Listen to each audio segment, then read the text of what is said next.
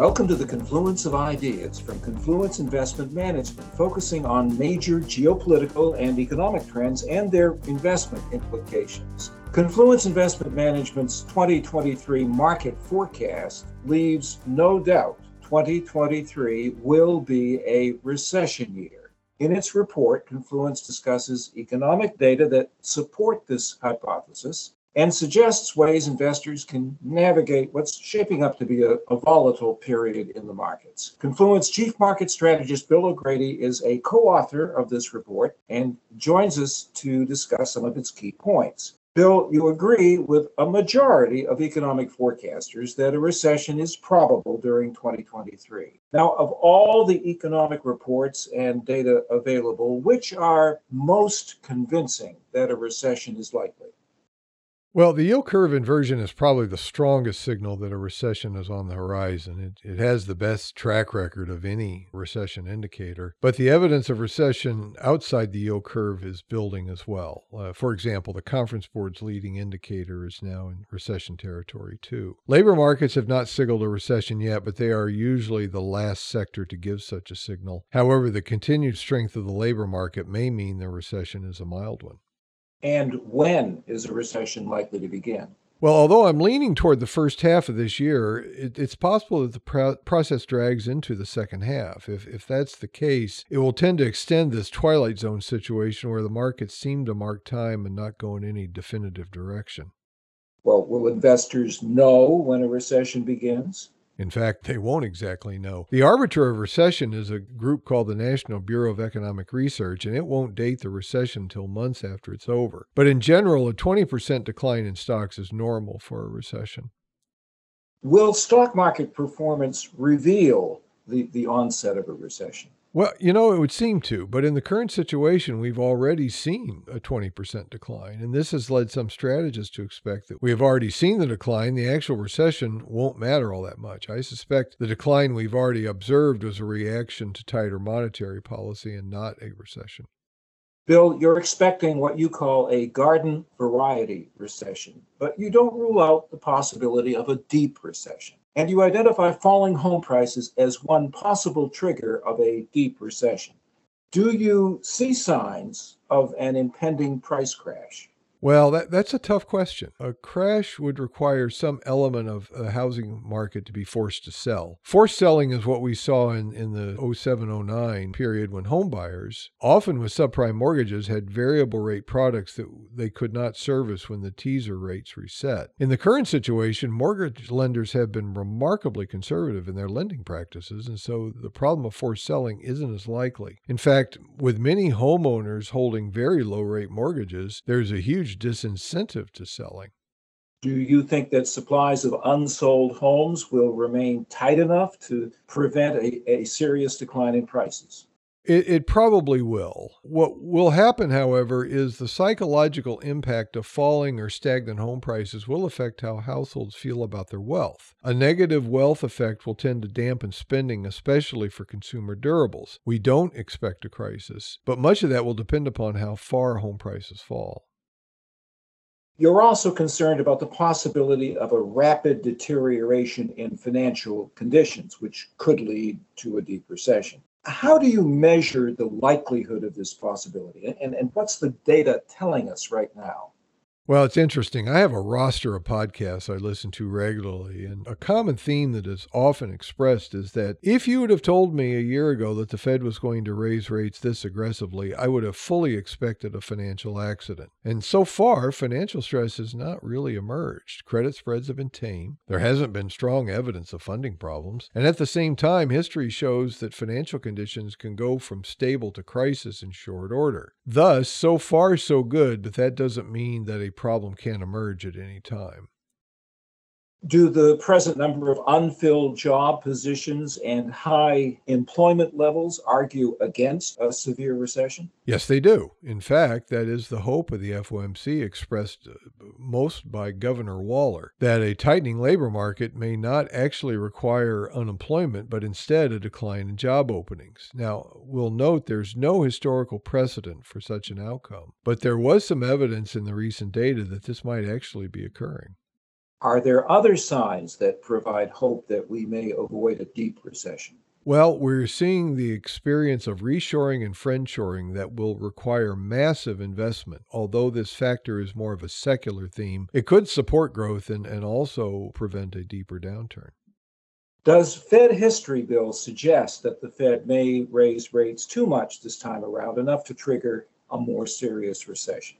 Well, what usually happens is the Fed raises rates and the market begins to discount a reversal, but the Fed misses the signal. Now, if you look at the Greenspan Fed, it was absolutely masterful in how it reacted to market signals and moved to quickly cut rates, and that was part of the reason why we had such a long expansion in the 1990s. The Bernanke Fed, on the other hand, was slower to react and, and may have exacerbated the great financial crisis. Now, current market signals suggest the Fed needs to reverse course quickly. However, it would would be doing so under conditions of elevated inflation, and thus the odds of doing too much are, are really high.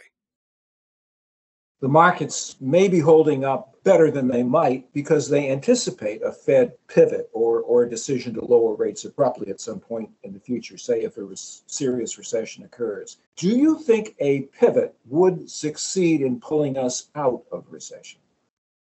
Well, it always does at some point. The risk this time around to pivoting is if the bond market sees this reversal as premature, we could see a negative reaction in the yield curve. In other words, the yield curve would steepen in a bearish fashion, with long rates rising well above short rates on fears the Fed is abandoning price stability. Short term borrowing would still be attractive, but borrowers that need long term financing, such as real estate, could be in serious trouble. Bill, let's let's look at the supply chain now. Do you think the supply chain is broken or fundamentally altered with the result that inflation may remain higher than we've experienced no matter what the Fed does? I do. Globalization flattened the aggregate supply curve. The end of globalization will trigger the opposite effect. The investment we mentioned before will eventually dampen this issue, but for the foreseeable future, recoveries will tend to cause higher inflation than what we have experienced over the past four decades. 2022 was a tough year for bonds. What's the bond market currently telling us? There's a major disconnect between the bond and the stock market. The latter thinks the Fed will pivot soon, and thus equity values have held up rather well. Bond markets think the Fed will be willing to risk a deep recession to contain inflation. One of these markets is probably wrong, unless we see an independent decline in inflation. That's possible. But a drop in inflation probably won't be enough to hit the 2% target the Fed has in place. Bill, you say in your report that the downturn in yields, which has been going on for over 35 years, appears to have been definitively broken. Explain? Well, in the report, we have a chart that shows trend lines for the 10 year yields that show the general trend in rates. And we've calculated standard error bands around those yields. Breaking out of those bands is a signal that the trend of change in this event has definitively occurred. It seems like this might be good news for new bond investors. Where is the best place to position fixed income assets today and why? Well, for the first time in a while, bond investors are, are getting a nice yield, but those yields are actually higher for short term paper than long term paper. What's your prediction for the 10 year T note? Well, we've got kind of a wide range. It's between 3% to 4 and 3 quarters percent, with the rate mostly settling around 3.3% due to the re- recession. However, as we noted previously, the reason for this wide range is due to the uncertainty surrounding the market reaction to a Fed pivot. As for stock market performance, the S&P 500 fell almost 20% last year. What's your prediction for this year? We're looking for a rally into year's end to a range of 4,100 to 4,300, but not before making a trip to the 3,500 to 3,300 area during the actual recession. Thus, I'm looking for a pretty volatile year. How about market sentiment? Wall Street currently is bearish. Is this bullish? Ned Davis is a long term market commentator who encapsulates this issue elegantly. He has a number of market adages. One is which don't fight the trend and be careful at sentiment extremes. Now, these comments are somewhat contradictory. If the market's trending down, most of the time sentiment is likely bearish. But what he touches on is eventually sentiment becomes so excessively bearish in a downtrend that all the bearish factors have been discounted. So bearish sentiment is usually signal that the end of a downturn may be near, but pinning that moment with precision is more art than science. Bill, are there factors that may help support the stock market even in the face of a recession and lower corporate profits? There is massive liquidity available in the cohort of the population that owns stocks. If this cohort decides that now is the time to buy stocks, we'll, we'll see a recovery. What's the best way to position stock portfolios to prepare for 2023? Well, higher interest rates and higher inflation tend to favor value stocks over growth stocks and natural resource stocks in general. There are opportunities in equities even when the large indexes decline. Do you think outperformance by small caps may linger long term, well beyond just this year as the world becomes less globalized? I do. Small caps remain attractive in our estimation. Let's look at foreign markets. Will their performance depend to a large extent on the direction of the dollar? Yes, and from a macro perspective, a bearish dollar tends to favor foreign stocks, a foreign American investor.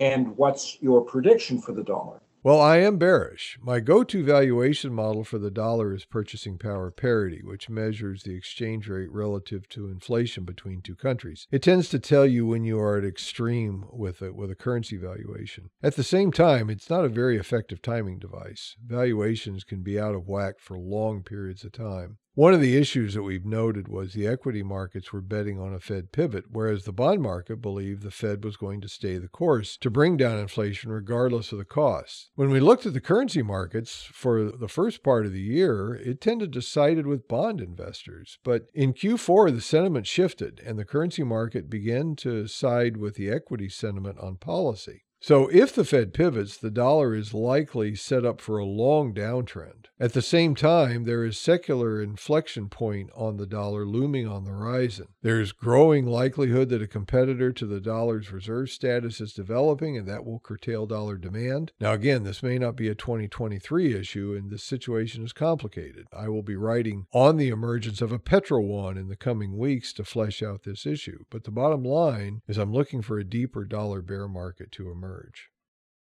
Confluence Investment Management has been bullish on commodities. The prediction appears to be coming true. The price of gold hit a six month high in January. Are you as bullish today as you were a year ago?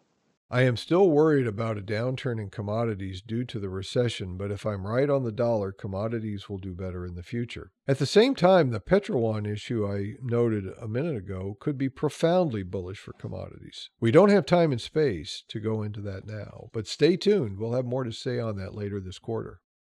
Bill, one more question. For a long time, investors have been told that patience and discipline will lead to success. For instance, the long term 60 40 division between stocks and bonds has been preached consistently for many investors. And for many investors, discipline and even inertia have paid off. As we look forward to 2023, would you say investors have entered a different world, one that requires them to be more nimble? Well, yeah, I, I, think some degree of nimbleness will be required. Higher inflation has historically led to shorter business cycles. But we are expecting the 60 40 portfolio to become something more similar to a 40 40 20, with fixed income and stocks uh, at 40% and commodities at 20%. And within fixed income, we anticipate a near equal split between short and long duration paper will be necessary. Now, we've already addressed this issue in our fixed income portfolio with bond laddering. But the offset to equity risk will be commodities and short duration fixed income, not bonds. Thank you, Bill.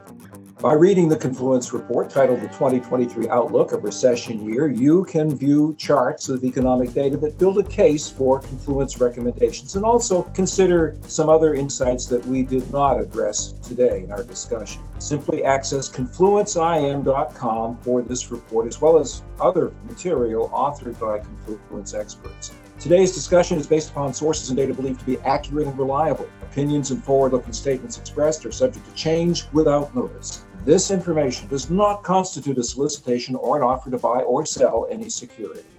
Our engineer is Dane Stoll. I'm Phil Antler. You can find us on Twitter at Confluence IM.